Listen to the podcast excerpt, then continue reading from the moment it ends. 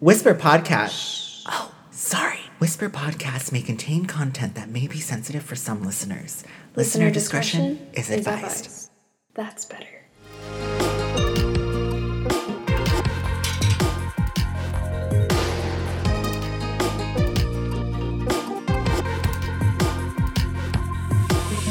Welcome to Whisper Podcast. I'm one of your hosts, Zach Tyler. My pronouns are they, them. And I'm your host, Dylan Gomez. My pronouns are also they, them. And this is a podcast where. The fine arts, true crime, and mental health are a thruple. And today we bring you episode nine. Uh, and we're going to be talking to this beautiful interviewee. Who, Zach, who, who are we going to be uh, speaking to today? So, the last time that I asked you in our last episode, I thought it was going to be Lady Gaga, but obviously I was wrong. So, I think it might be me. That is correct. We are going to be interviewing our very own Zach Tyler, our host, today. We're going to learn a little bit about them. Uh yeah. So are you you're how are you feeling today for first of all? Um honestly, I'm feeling really good. I am like on the lower of the climax level of my americano right now. um Oh yes, no. uh, but honestly it's okay cuz I feel like very well balanced. Like We're gonna get the energy pumping, I Yes. think, for this one. We're gonna yes. take a little bit of a deep dive. We're gonna talk about some fun topics.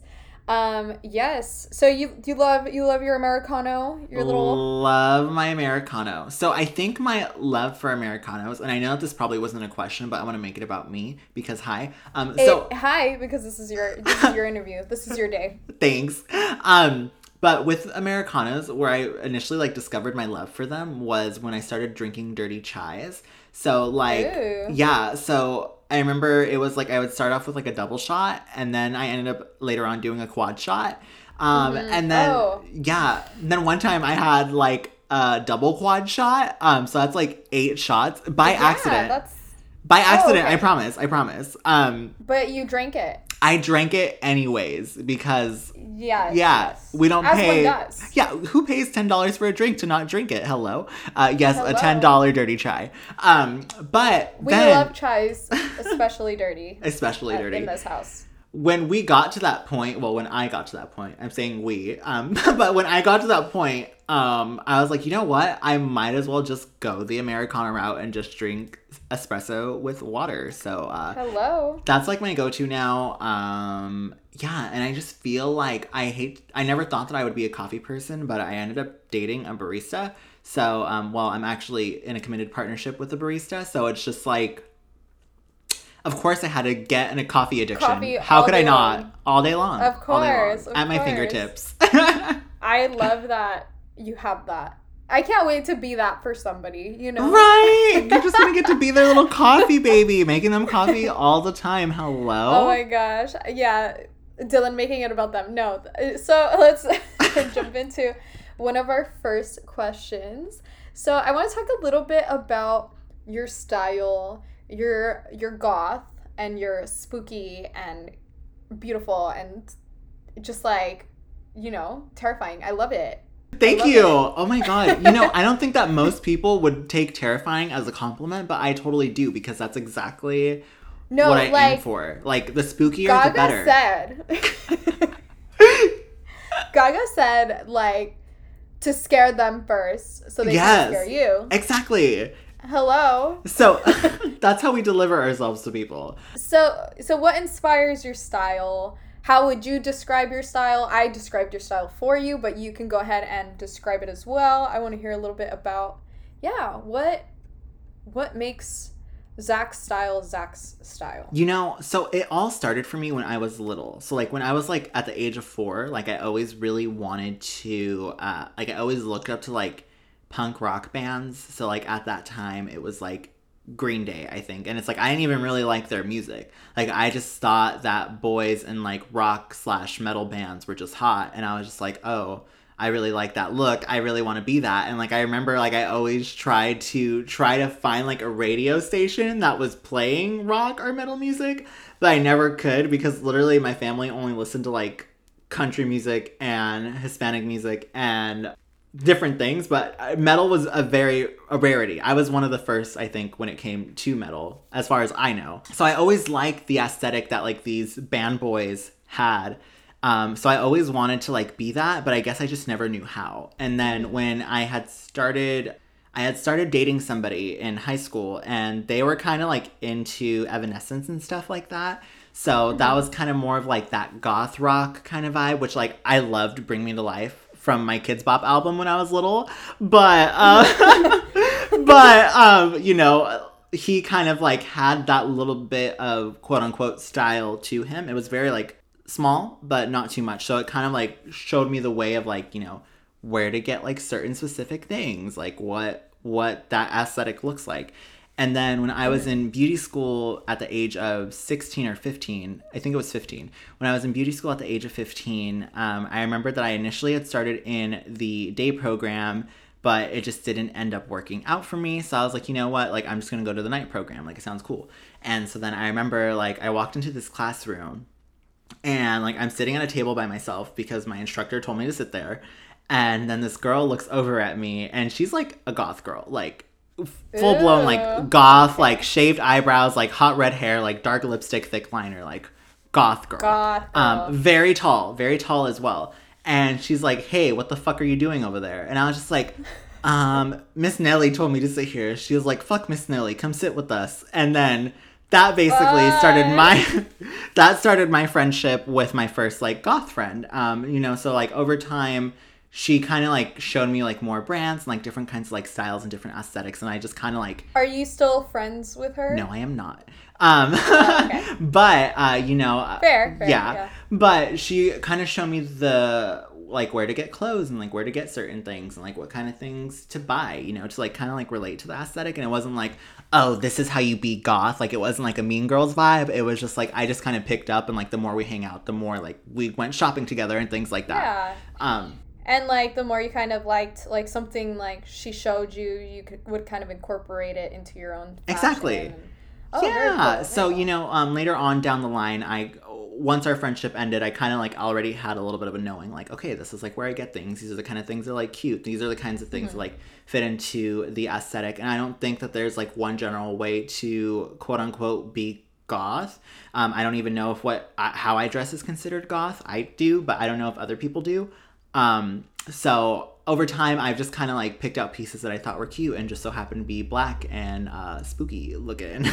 um, and I mean, with stepping more into like my um, non-binary identity, I feel like I've been able to be significantly more versatile with my outfits. So yeah. So with your style, when did you start incorporating? Because you're big on makeup. Like, I mean, you're wearing lipstick right now. Like, you're and you look amazing. I, I was wondering, like, when did you start playing around with makeup and wearing it kind of on a more regular basis?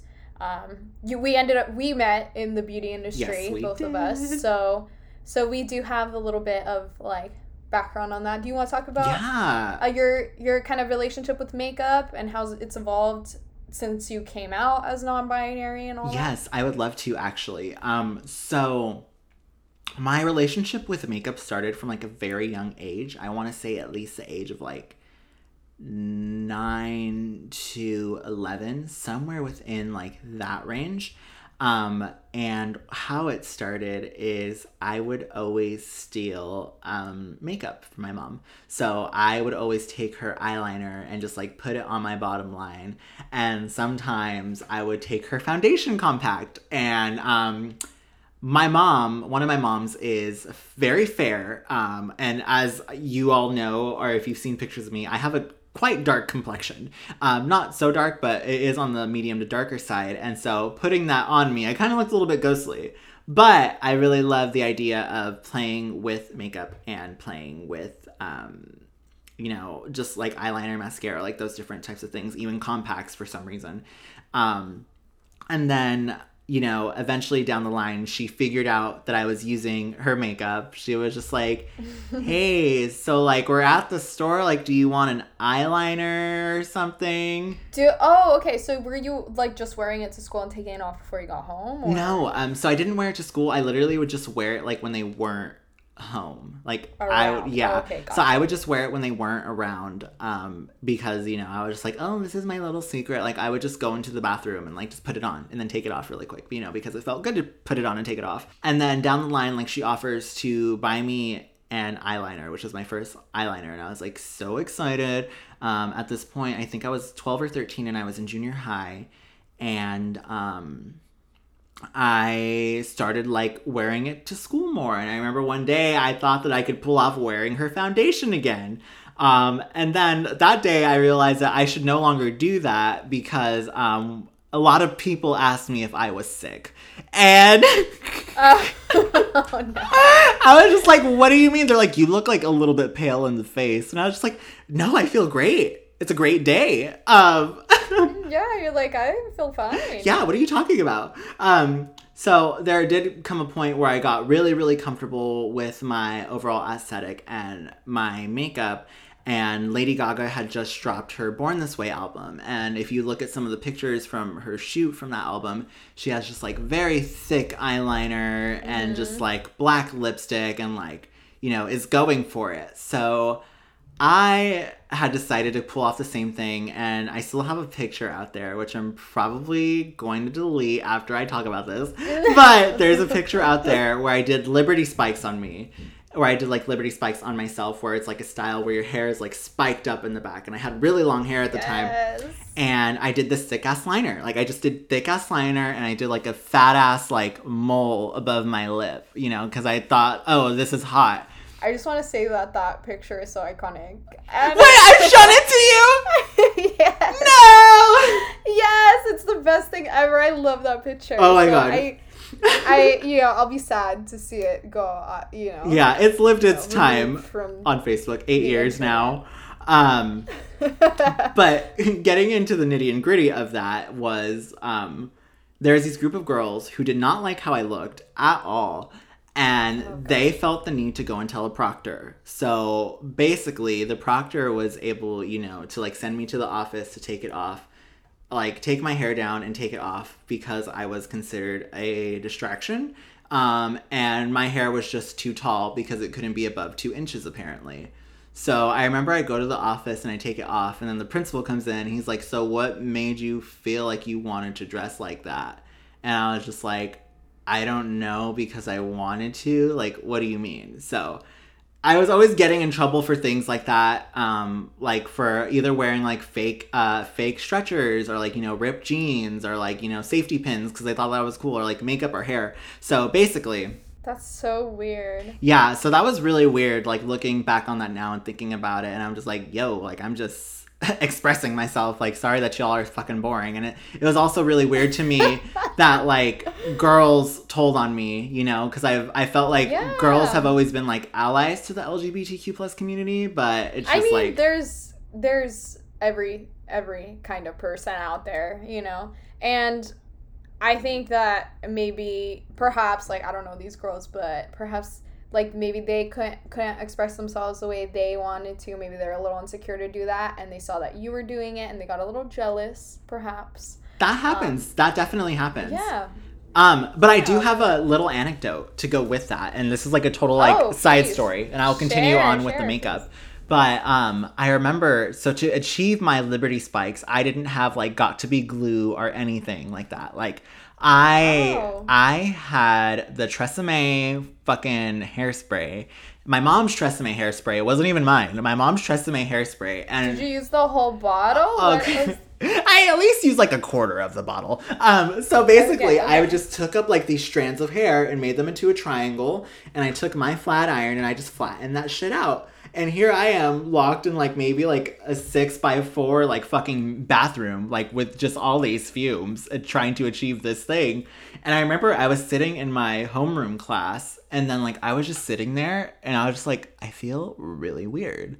Like I feel really, really weird. And like there were some people like aside me and they were just like, yo, your eyes are red. And I was just like, what do you mean? Like, what do you mean my eyes are red? And then they're just like, you look like you're stoned. And I was like, no, like I don't even smoke. Like, what are you talking about? Like, I don't even smoke. Like, I don't know. I just feel weird. And then I told my teacher, I was like, can I go to the nurse's office? Like, I feel really weird. And then I was like describing everything that I felt to her, and she was like, "It sounds like you're high," and I was just like. What do you mean? And I was she was like, "Did you smoke before you came to school today?" And I was like, "No." Like, I don't even Did you get in trouble for smoking? So get this. Even though you didn't smoke? So she was like, "So what I can have you do is I can have a security guard come over here and test you for to see if you're high and if you are, you're more than likely going to get expelled from school." Or I can call your parents and send you home because you're not feeling well. And I was like, let's do the latter. Um, I'll go home. Thanks. Goodbye. Um, So she gave you the option to either get in trouble or go home. Yeah, and I, and you know I'm very grateful that she did because it's like, girl, pff, I wish I was intentionally high and you gave me that option. Like, hello, it's like no. Of course, I got fucking high off of my hairspray and my flat iron. That is wild. Oh But to continue on my makeup journey, from there on out, I basically just explored, got BB creams my own color, you know, uh, added to my makeup collection. Um, and by the time that like 2017, 2018 came around, I was really, really comfortable. I was finally over, I was 18 years old, so I was finally over like working in the food industry because gross.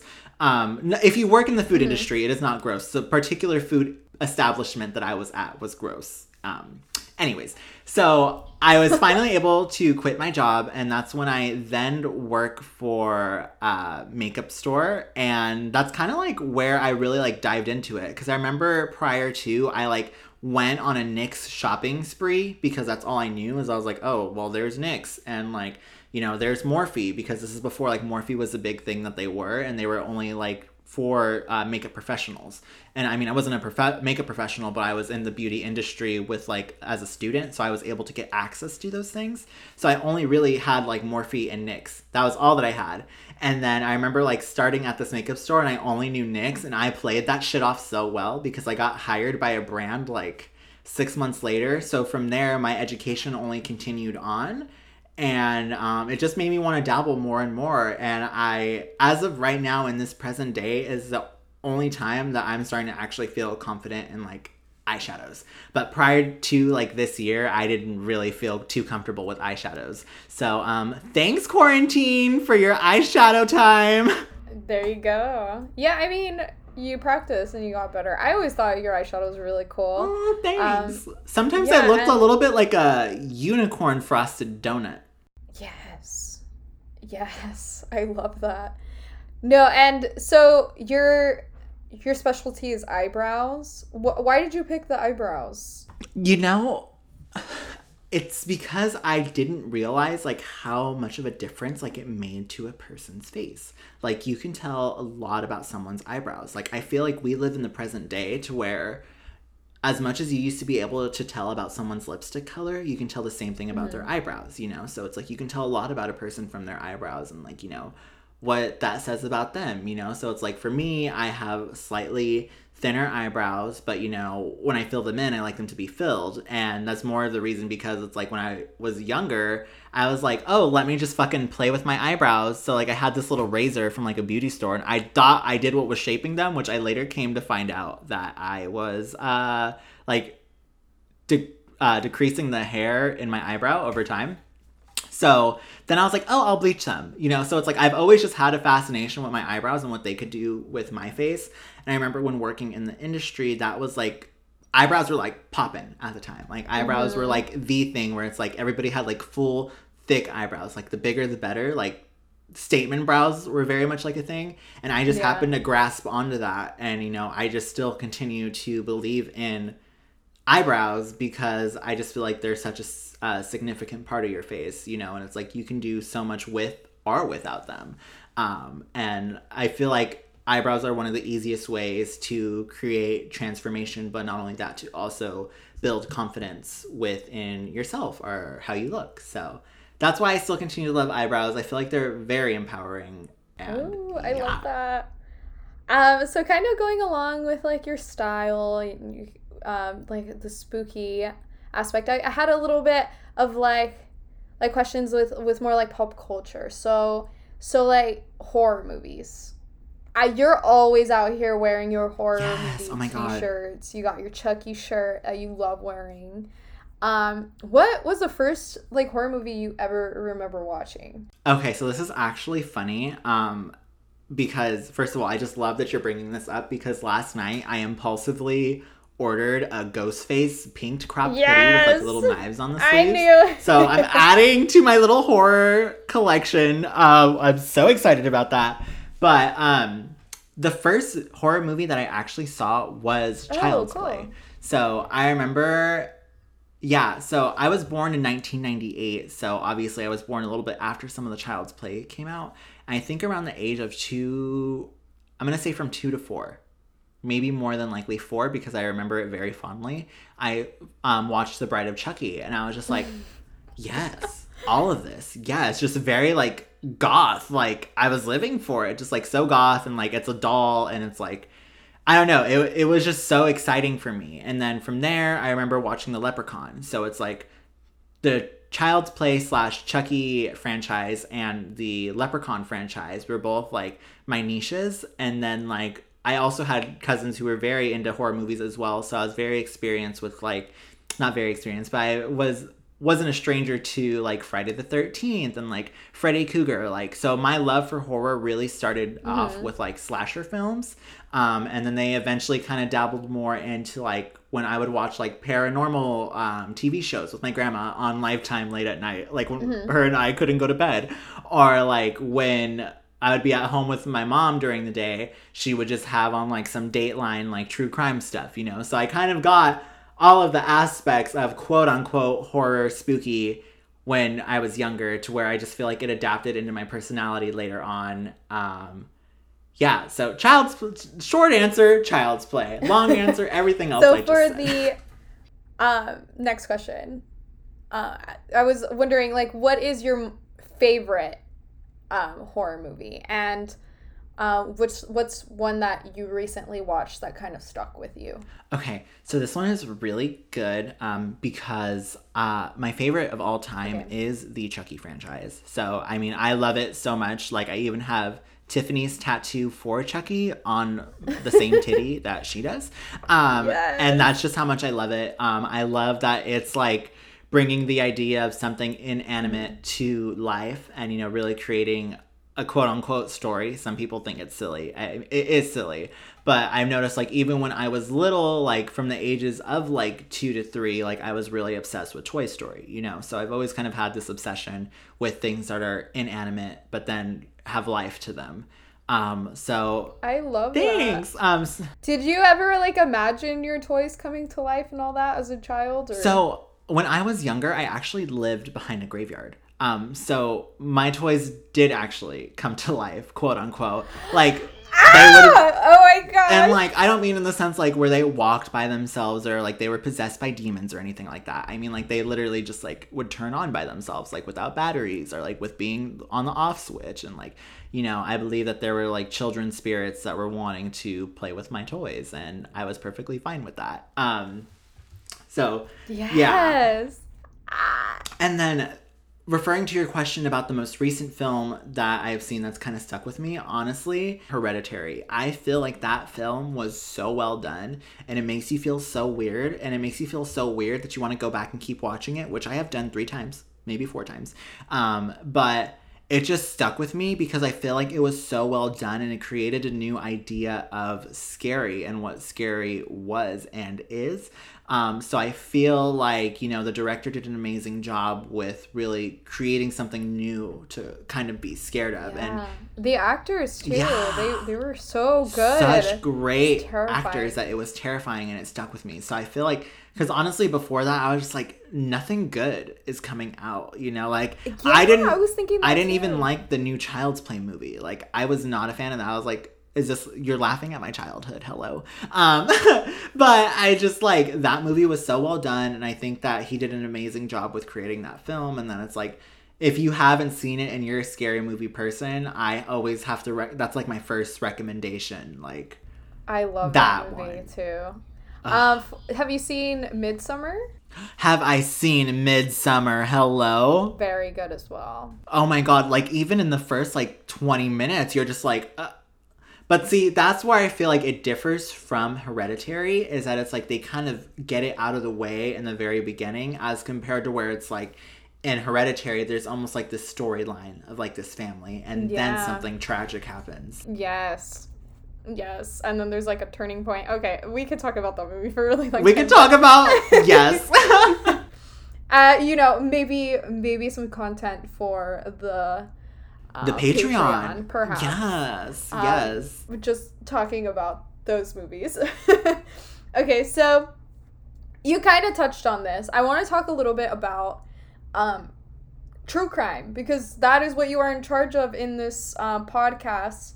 So Yes. you talked a little bit about how you used to watch that with your mom. What else kind of like got you so interested in true crime? Why do you think it's important that we need to talk about it? I think that it's important to talk about it is because it's like a lot of the true crime that I witnessed as a child and, you know, watching it on TV, but also like watching documentaries, watching like reenacted movies, reenacted TV shows. I think that a lot of the time it ended with, well, this person got harmed or they got their life taken away from them for X reason. And that's just not fair. You know, like it's not fair. And it's like typically if they're women, if they're people of color, if they're a part of the community, they typically don't get justice. And I feel like I've always had like empathy for people who don't get justice and who deserve, you know, to be served justice and to be, you know, talked about because it's just like if we ignore it and if we don't acknowledge what is happening in the world around us in that crime aspect, how are we supposed to control it and how are we supposed to maintain it? But also, like, how are we supposed to make a difference in that area of life, you know, where people do harm others, you know? And I think that it's important that we continue to talk about it because unfortunately, we're still living in the day where a lot of people don't get justice that they deserve. And that's so sad because it's like it's 2020 and we're literally reverting back to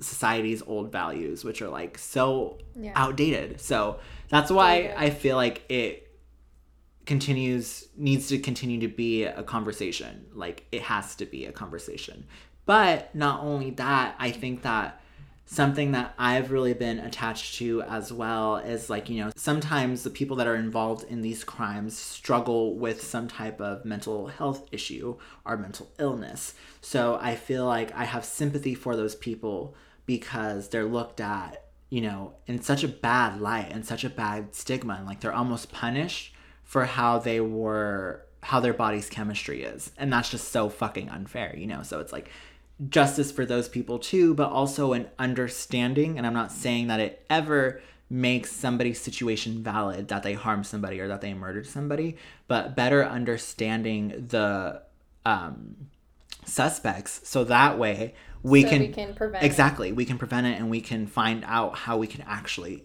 help them rather than you know this you're awful you're bad you're crazy you're mental you're psychotic. Like no like out with that shit like let's actually you know get to the root of the issue and let's solve it so that's why i felt like it was such an important thing to bring to the table when it comes to whisper podcasts and that's why i have so much passion for it So, uh, you you talk a lot about mental health, and you talk a lot about how much you love therapy. How do you feel therapy has helped you? I honestly felt that therapy helped me because it's like I feel like I grew up in that time frame where it was still kind of weird to go to therapy and like there was a point where I was in junior high and I was being bullied so bullied so badly that I was just very open and honest, you know, with getting a way out, which was me telling my parents that I wanted to kill myself. Um, so I had to open up about that to kind of leave a bad situation. And, you know, it's like, it wasn't completely a lie. Like, I just hated going to school so much that I literally didn't want to be alive anymore. And, like, I did things that, you know, weren't okay for a child to be doing, you know, such as like, because I had I have a history with breaking my ankles, so you know I know that they're like fragile. So like I had the idea like, what if I just continuously trip myself until like I break my ankle again. You know, it's just like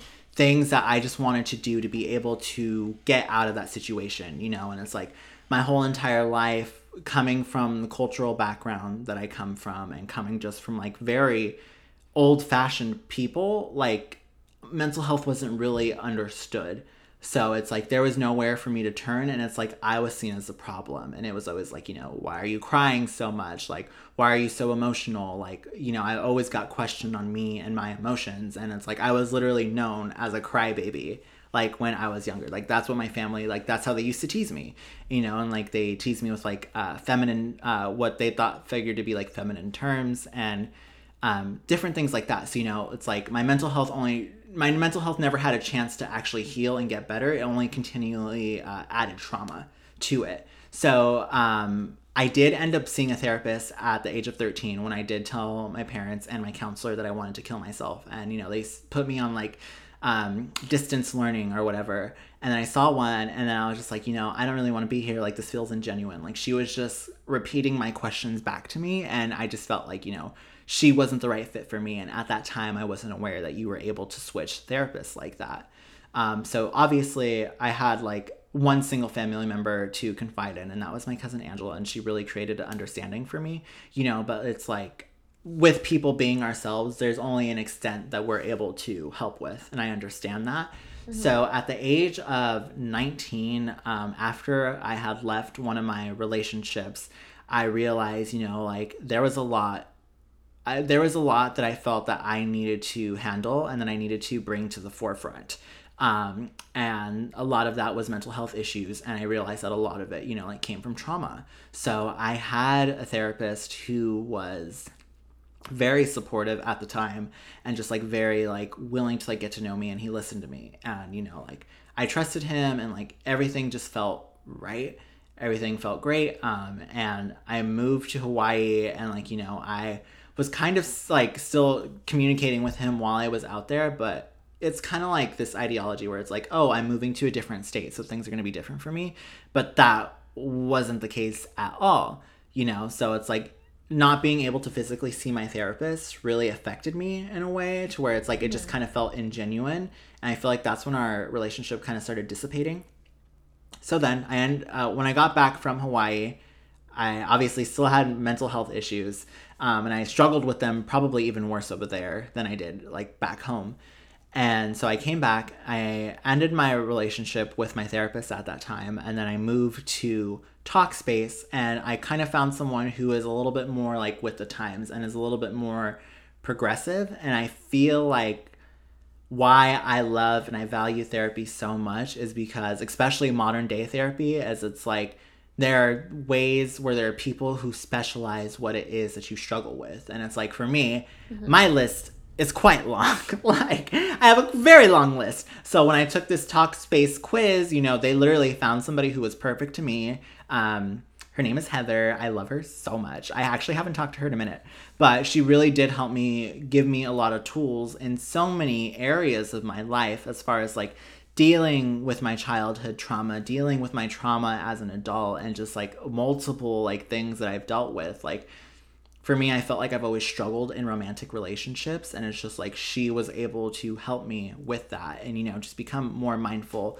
More present, really help for me to separate my irrational mind from my rational mind, uh, acknowledging my inner child, but also, you know, like understanding that anything that I did that may have not been great for myself or for the people around me, I did it because it felt safe to me. And, you know, I feel like mm. that really helped to ground me in a lot of my life experiences. So, you know, with having this toolkit that I have now, I just love therapy so much. And I think that it's been such a great outlet for me that it's like, I don't understand how I lived without it before. So that that being said, what are some things that you do to take care of your mind now, aside from therapy? So it could just be something like like how I say like give you a hug. Yeah, or, yeah. You know, like something that just gives you a hug. Yeah. So I have a lot of resources that I like to uh, use.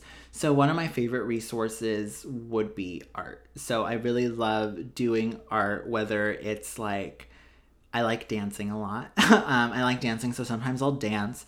Sometimes I will sit down and I'll paint or I'll draw or you know like i'll decorate my home i think that that's a form of art i love decorating my home um, i love doing my makeup and you know like these are kind of like little like hobbies that i have that really kind of help for me to like be mindful but one of the things that i find that like really just kind of like centers me with myself is either uh, stretching and like you know just being present like while i'm stretching um, and then also bike riding you know because i feel like any of those moments where you can just have silence and time by yourself and you allow yourself to have the thoughts that you're having and understand that all your thoughts and feelings are valid and it's your choice whether you act on them or not.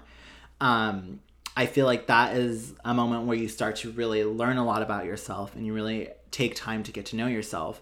But not only that, it's just also, you know, constantly reminding yourself that something is only good or bad if you allow it to be and you know you make those decisions so you know there's just a lot of like little cliches quote unquote that i have and that i keep in my back pocket that really helped me to like be mindful of my mental health. Um, one of my favorite ones is uh, you know you really shouldn't say the things that you say um, create your reality. So you know it's like if you constantly guide your energy towards like this little like bad sector if you will like you know that's that's exactly what you're gonna get. And it's like every word you say it matters you know? So it's like for example i believe that i used to be uh what is the word that i used to be like an emotional eater like i believe that i used to be an emotional eater and you know over time i came to realize like i believe that i'm an emotional eater because I say that I'm an emotional eater, you know? So it's like, what if I just stop saying that I'm an emotional eater? You know, it's like,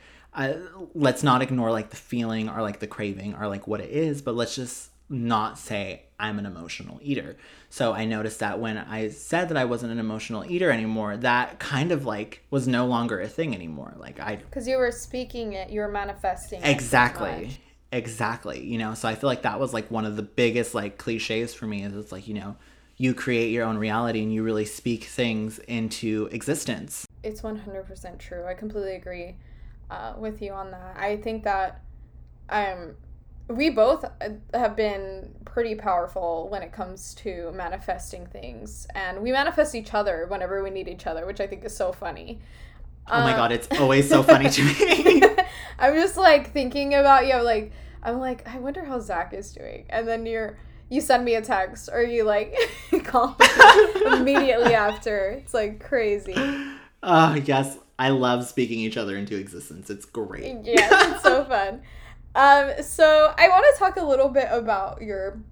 You kind of touched on it, but your trans experience. I, I want to know like, you came out really early. Um, yes. How old were you when you first came out, and how did you come out? What did, how did you go about that? Yeah. So um, I kind of the first time I ever came out was to my cousin Angela, and she was like the first person to know it was her first, and then it was my friend Vanessa in the sixth grade.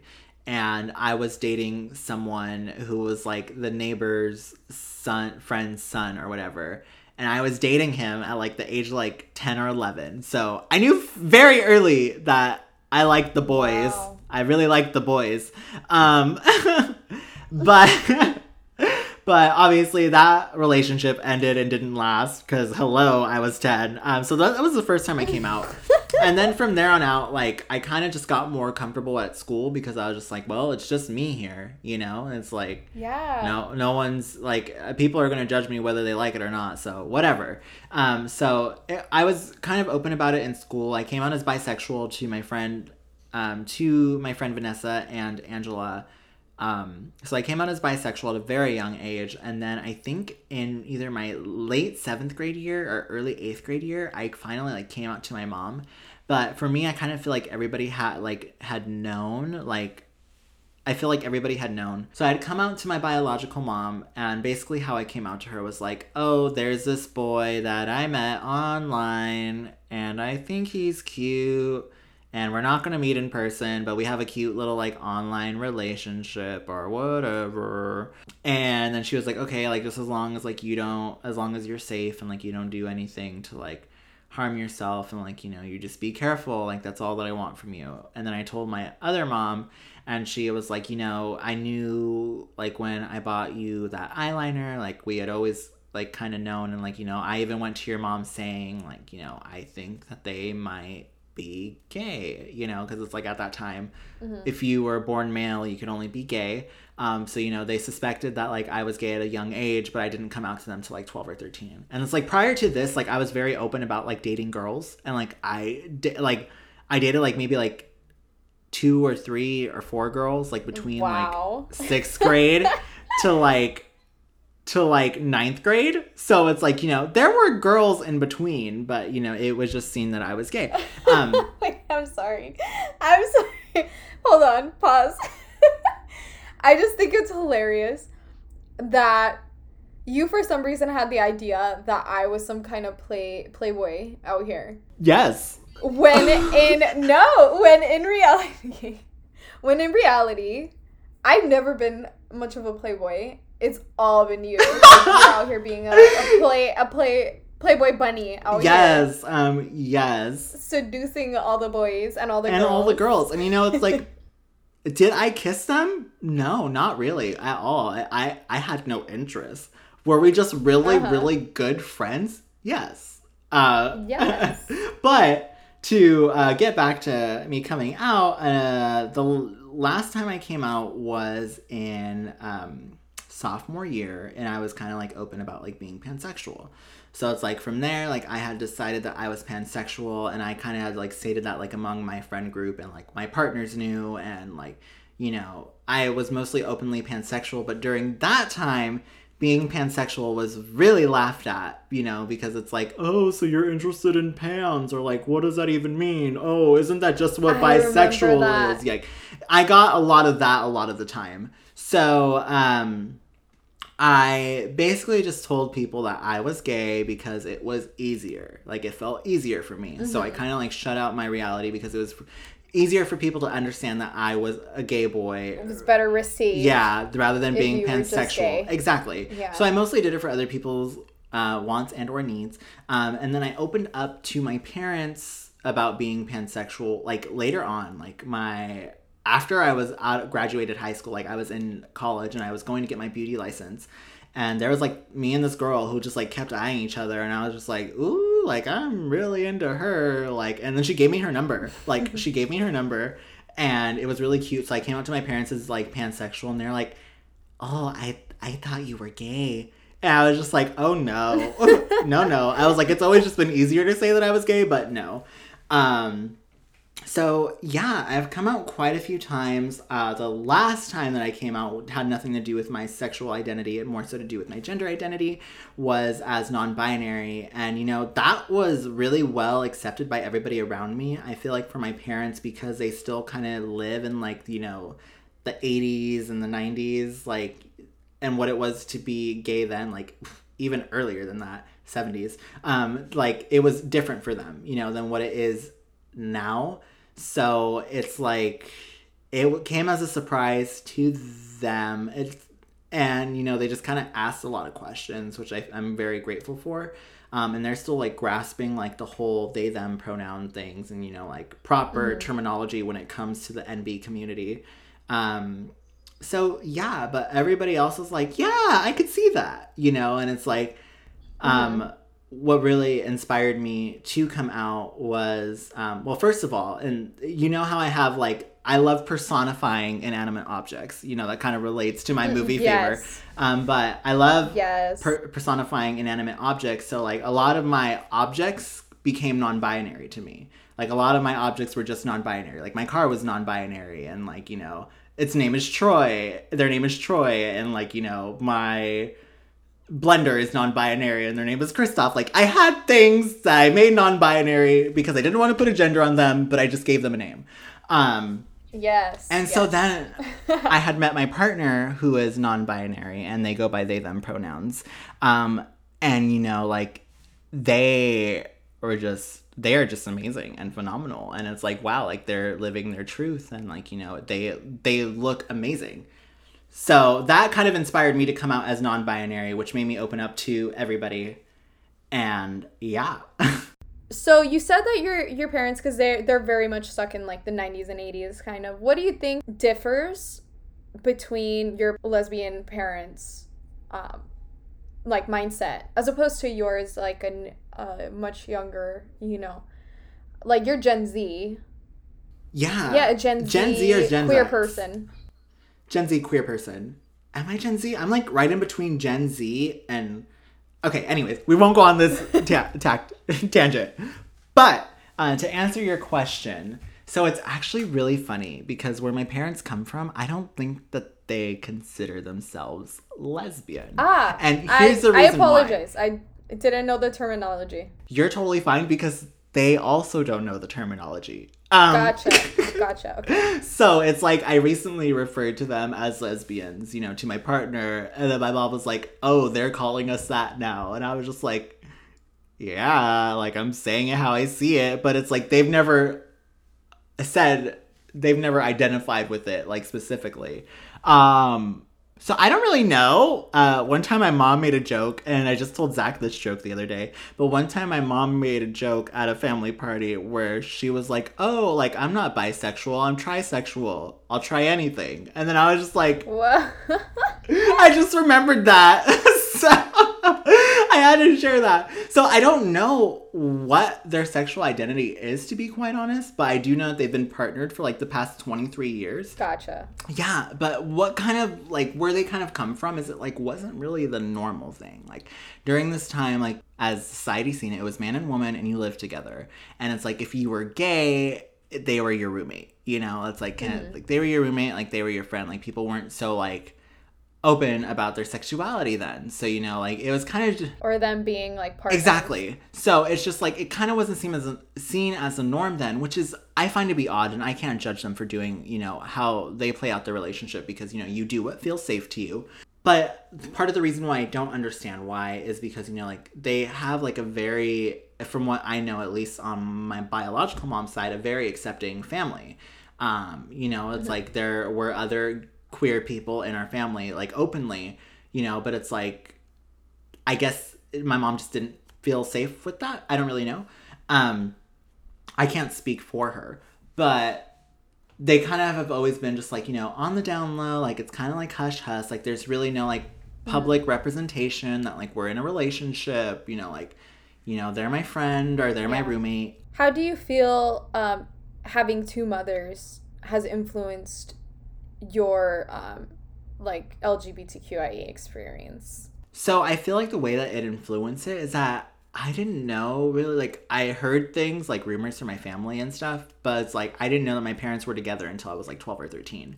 So um the way so I didn't really know that my parents were gay, like I just thought like they were not together. Like, you know, I just thought that they were friends and roommates this whole entire time, you know, but it's like I always looked up to my other mom as a mom, but um they were they were just friends at this time. So they didn't openly come out to me until I was the age of 12 or 13.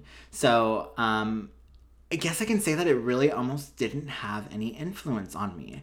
Um, just because I didn't really know Gotcha, it growing up. You thought they were just friends. Yeah, exactly. So I thought that they were just friends, and you know, it's like, so I kind of was able to create my own experience, but it's like, you know, my parents still kind of had these old ideologies that, like, you know, I had to kind of be hush hush about it. Like, I had to kind of, there was a time and place almost kind of thing.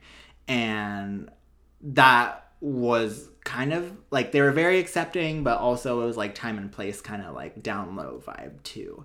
But I mean, over time, Gotcha. I kind of was just like, well, I'm going to do what I want to do. And I feel like that's kind of a shitty attitude to have, but I'm very grateful that they let me have it because it allowed me to express how I wanted to, whether they liked it or not. So, Mm-hmm. yeah.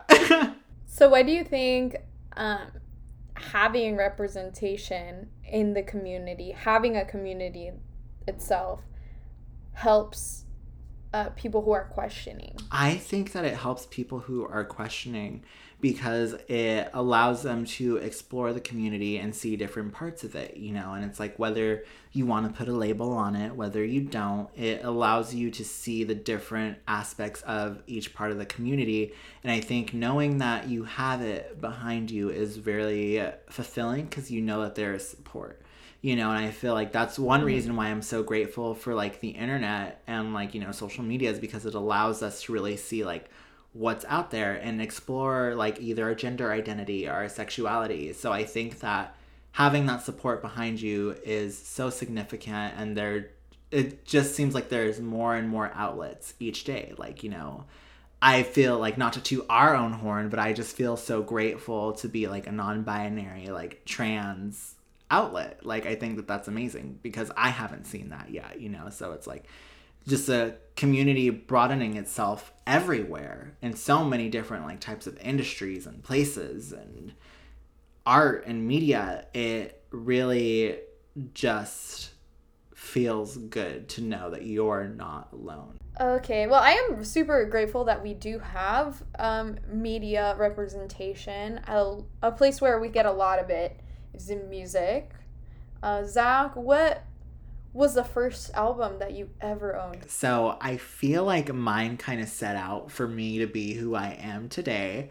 Um, so we all know who Miss Avril is. So my first CD ever uh, was was of the course. Avril Lavigne "Let Go" CD. I was like so emotional. That one song about like uh, her in the rain and it being a damn cold night, like that was my tea at the time. Oh, skater boy. I knew that I wanted to be with the skater boy when I like grew up.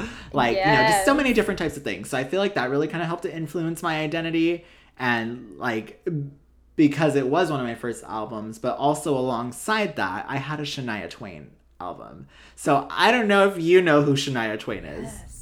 Okay, great. But I didn't know that she was a gay icon up until I grew up, or a queer icon up until I grew up. Because I just remember like being little, like four years old, and like having my little CD uh-huh. player and like my little over the head headphones. Like uh, AirPods weren't a thing yet, and um, I was listening to that song, Man, I Feel Like a Woman. Yes! Like that one, like I would just sing that song all the time. Like that was my jam. And she has a lot of other ones that I feel like really set out my values like for life, you know, yes. where it's like yes. I can be late, but you better show up on time, like kind of vibe, you know? Yes, like, empowering. Uh empowering. You know, she was just like a feminist and I loved it. Um so yeah, so that uh, th- that album came from um my cousin Angela. She recommended it for me when I was like four years old, and I was like wearing like these little like Tigger overalls and like a little yellow T-shirt underneath. Yes. Um, and then the Shania Twain came from my parents. How old was how old was your cousin Angela? Uh, at the time, time of me being four, she was thirteen. Oh, okay, so she is a little older than you. Yeah, so I mean, there was a really huge age gap, but it's just like you know we've always been connected um, during that so, during that time of my childhood and then yeah. Cute. So is there a song or or an artist right now that you just have on repeat that you can like listen to all day long?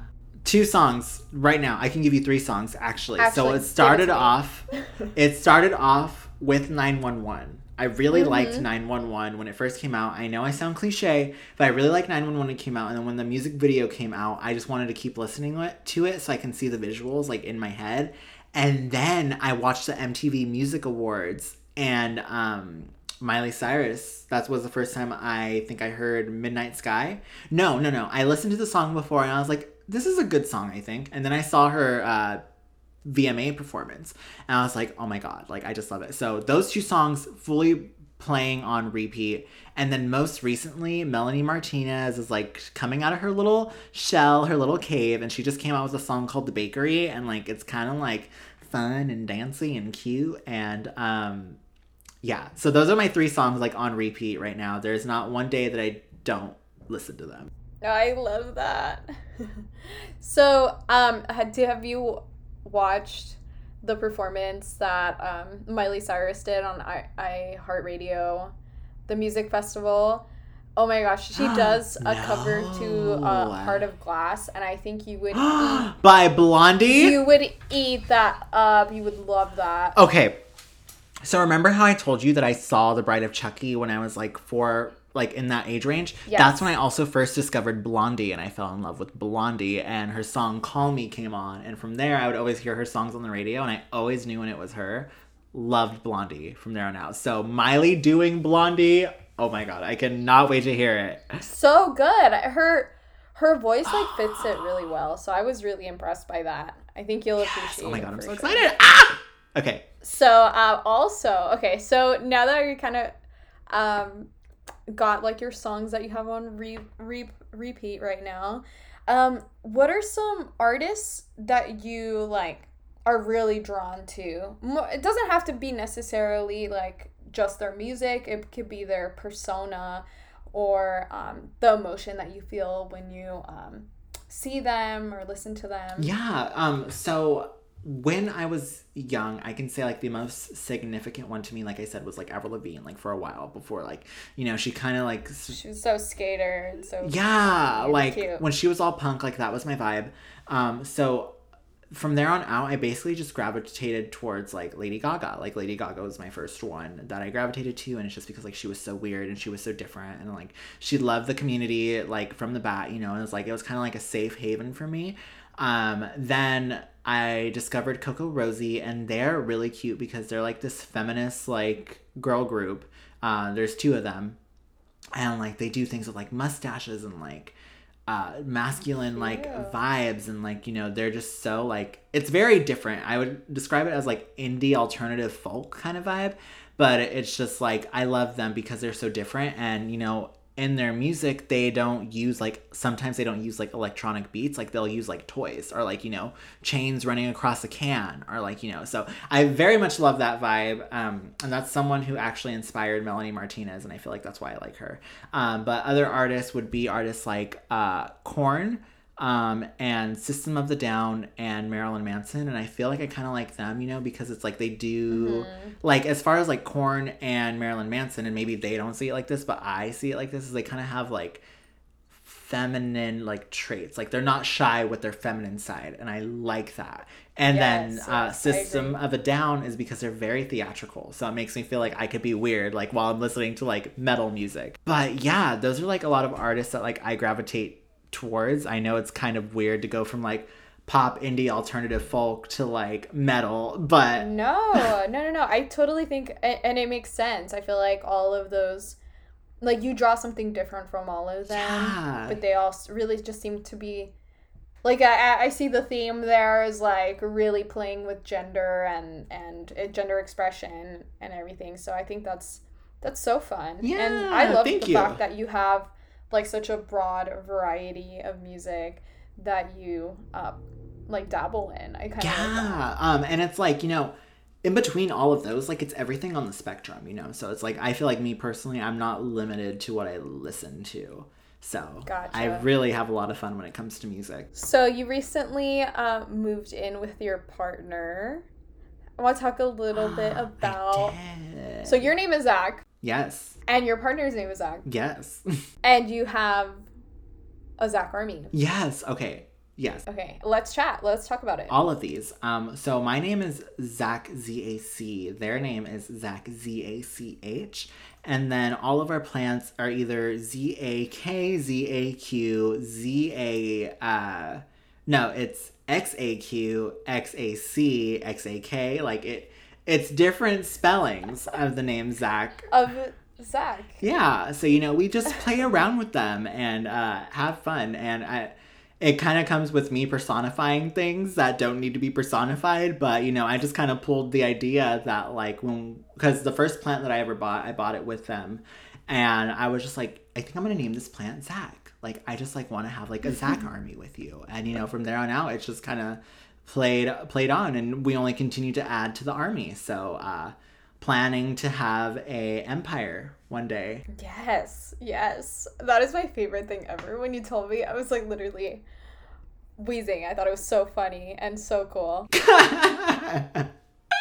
Thanks. Yeah, it was like, oh my gosh, I love your plant. Oh, that's Zach with a Q. with the Q. How do you think your partner and you both being trans affects your relationship? Honestly, it's really amazing. Um, because when we first started dating, I was not trans nor non-binary yet. I still identified as like a pansexual male.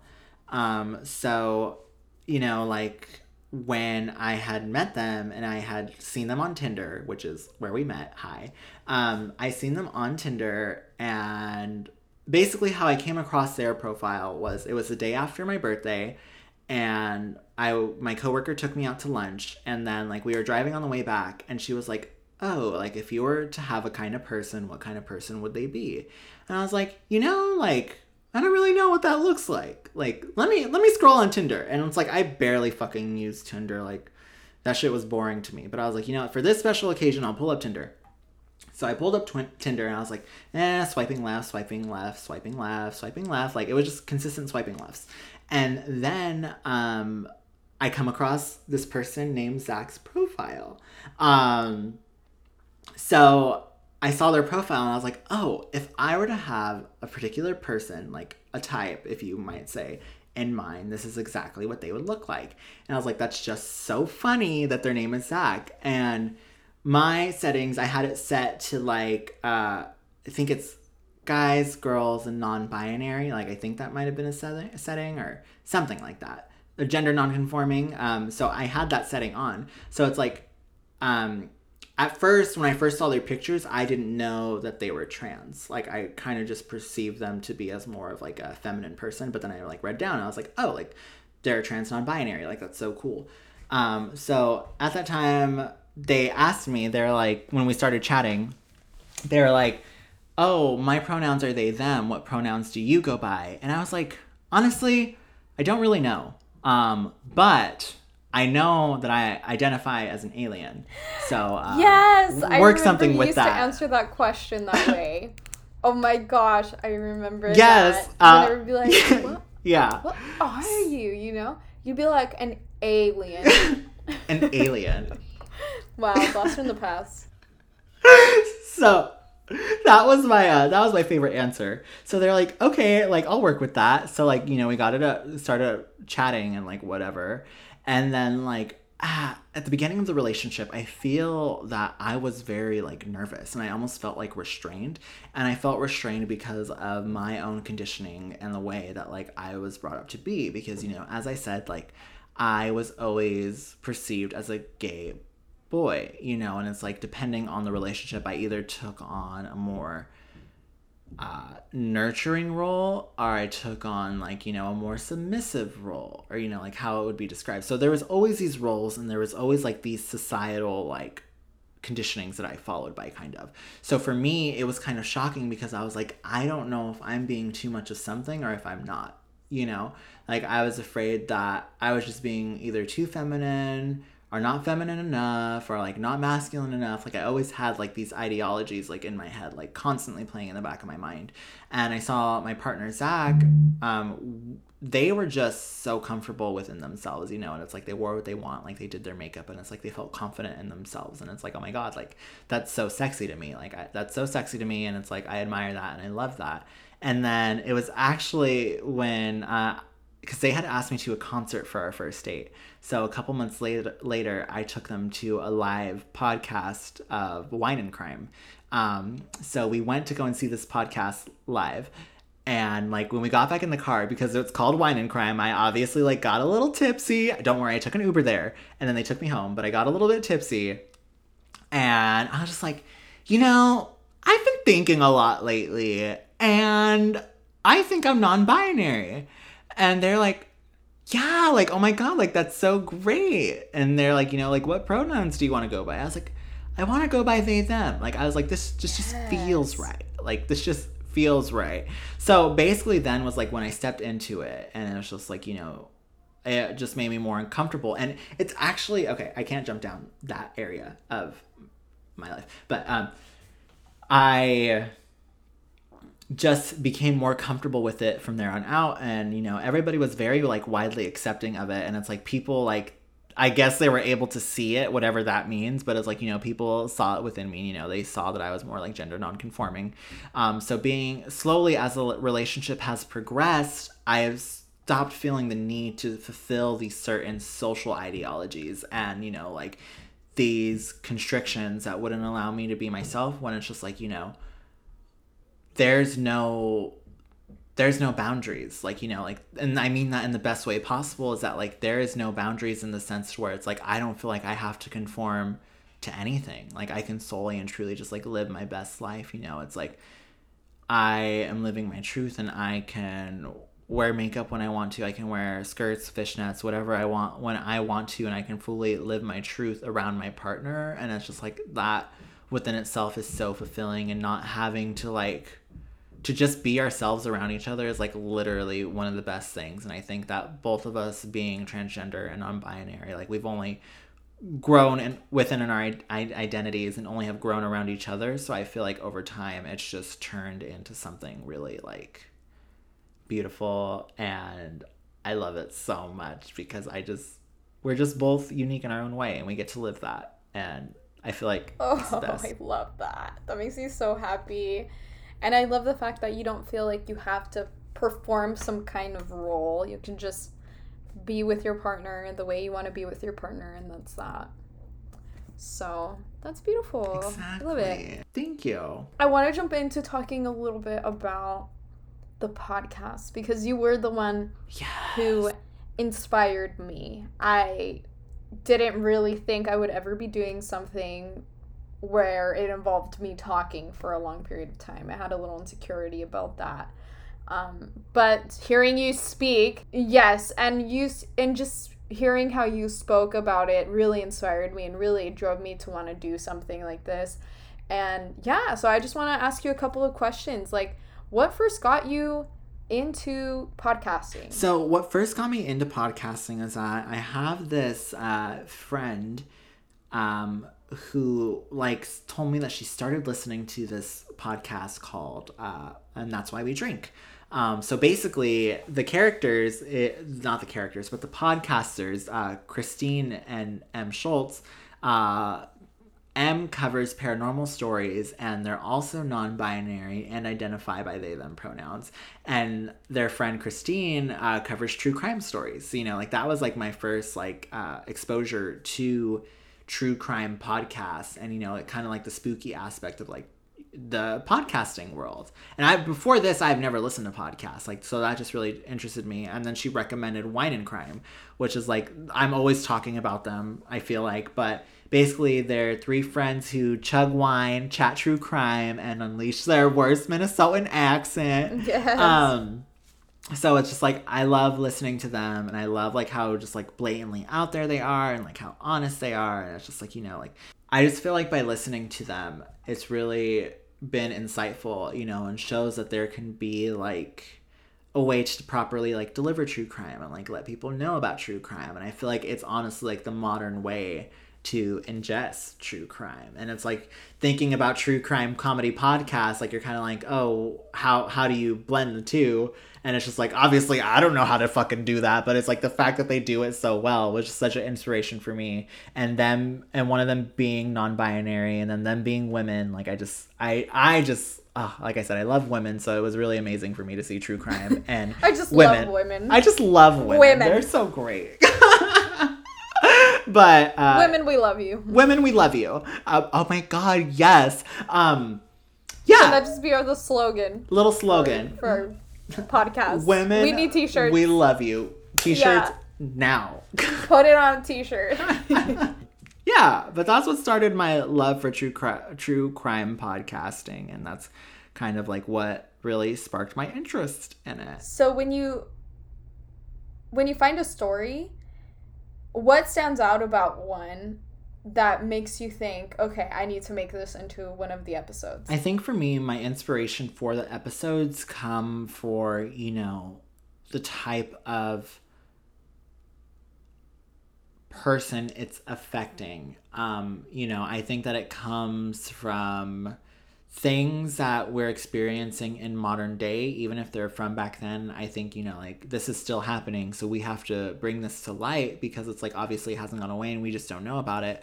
Or also if it affects the marginalized or oppressed group of people is really what makes me want to bring it to light. Just because I feel as if there's not really too like there is a lot of that out there, but I really just want to focus on giving exposure to the communities that need it so that way we can keep a lookout and know the signs and you know be aware and be mindful you know and it's like i just want to talk about the things that wouldn't really normally like not normally be talked about but it's just like the harder topics that like it's like kind of hard to ingest. Like i really just want to bring those to light because i know people may not have exposure to that kind of like crime or they may not even know about it. Like, you know, our episode Gay Panic Defense, like that was atrocious and it was just awful, you know, and it's like a lot of people don't know about that. So speaking on those kinds of things is really why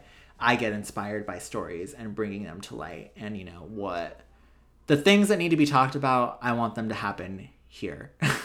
what is one message you want your audience to take away from the podcast? That your voice deserves to be heard. Beautiful. Regardless of what part of community you're a part of, your voice deserves to be heard. Whether it's Dylan telling their art segment, whether it's me telling somebody's story from true crime, whether it's good news, bad news, everybody's voice deserves to be heard.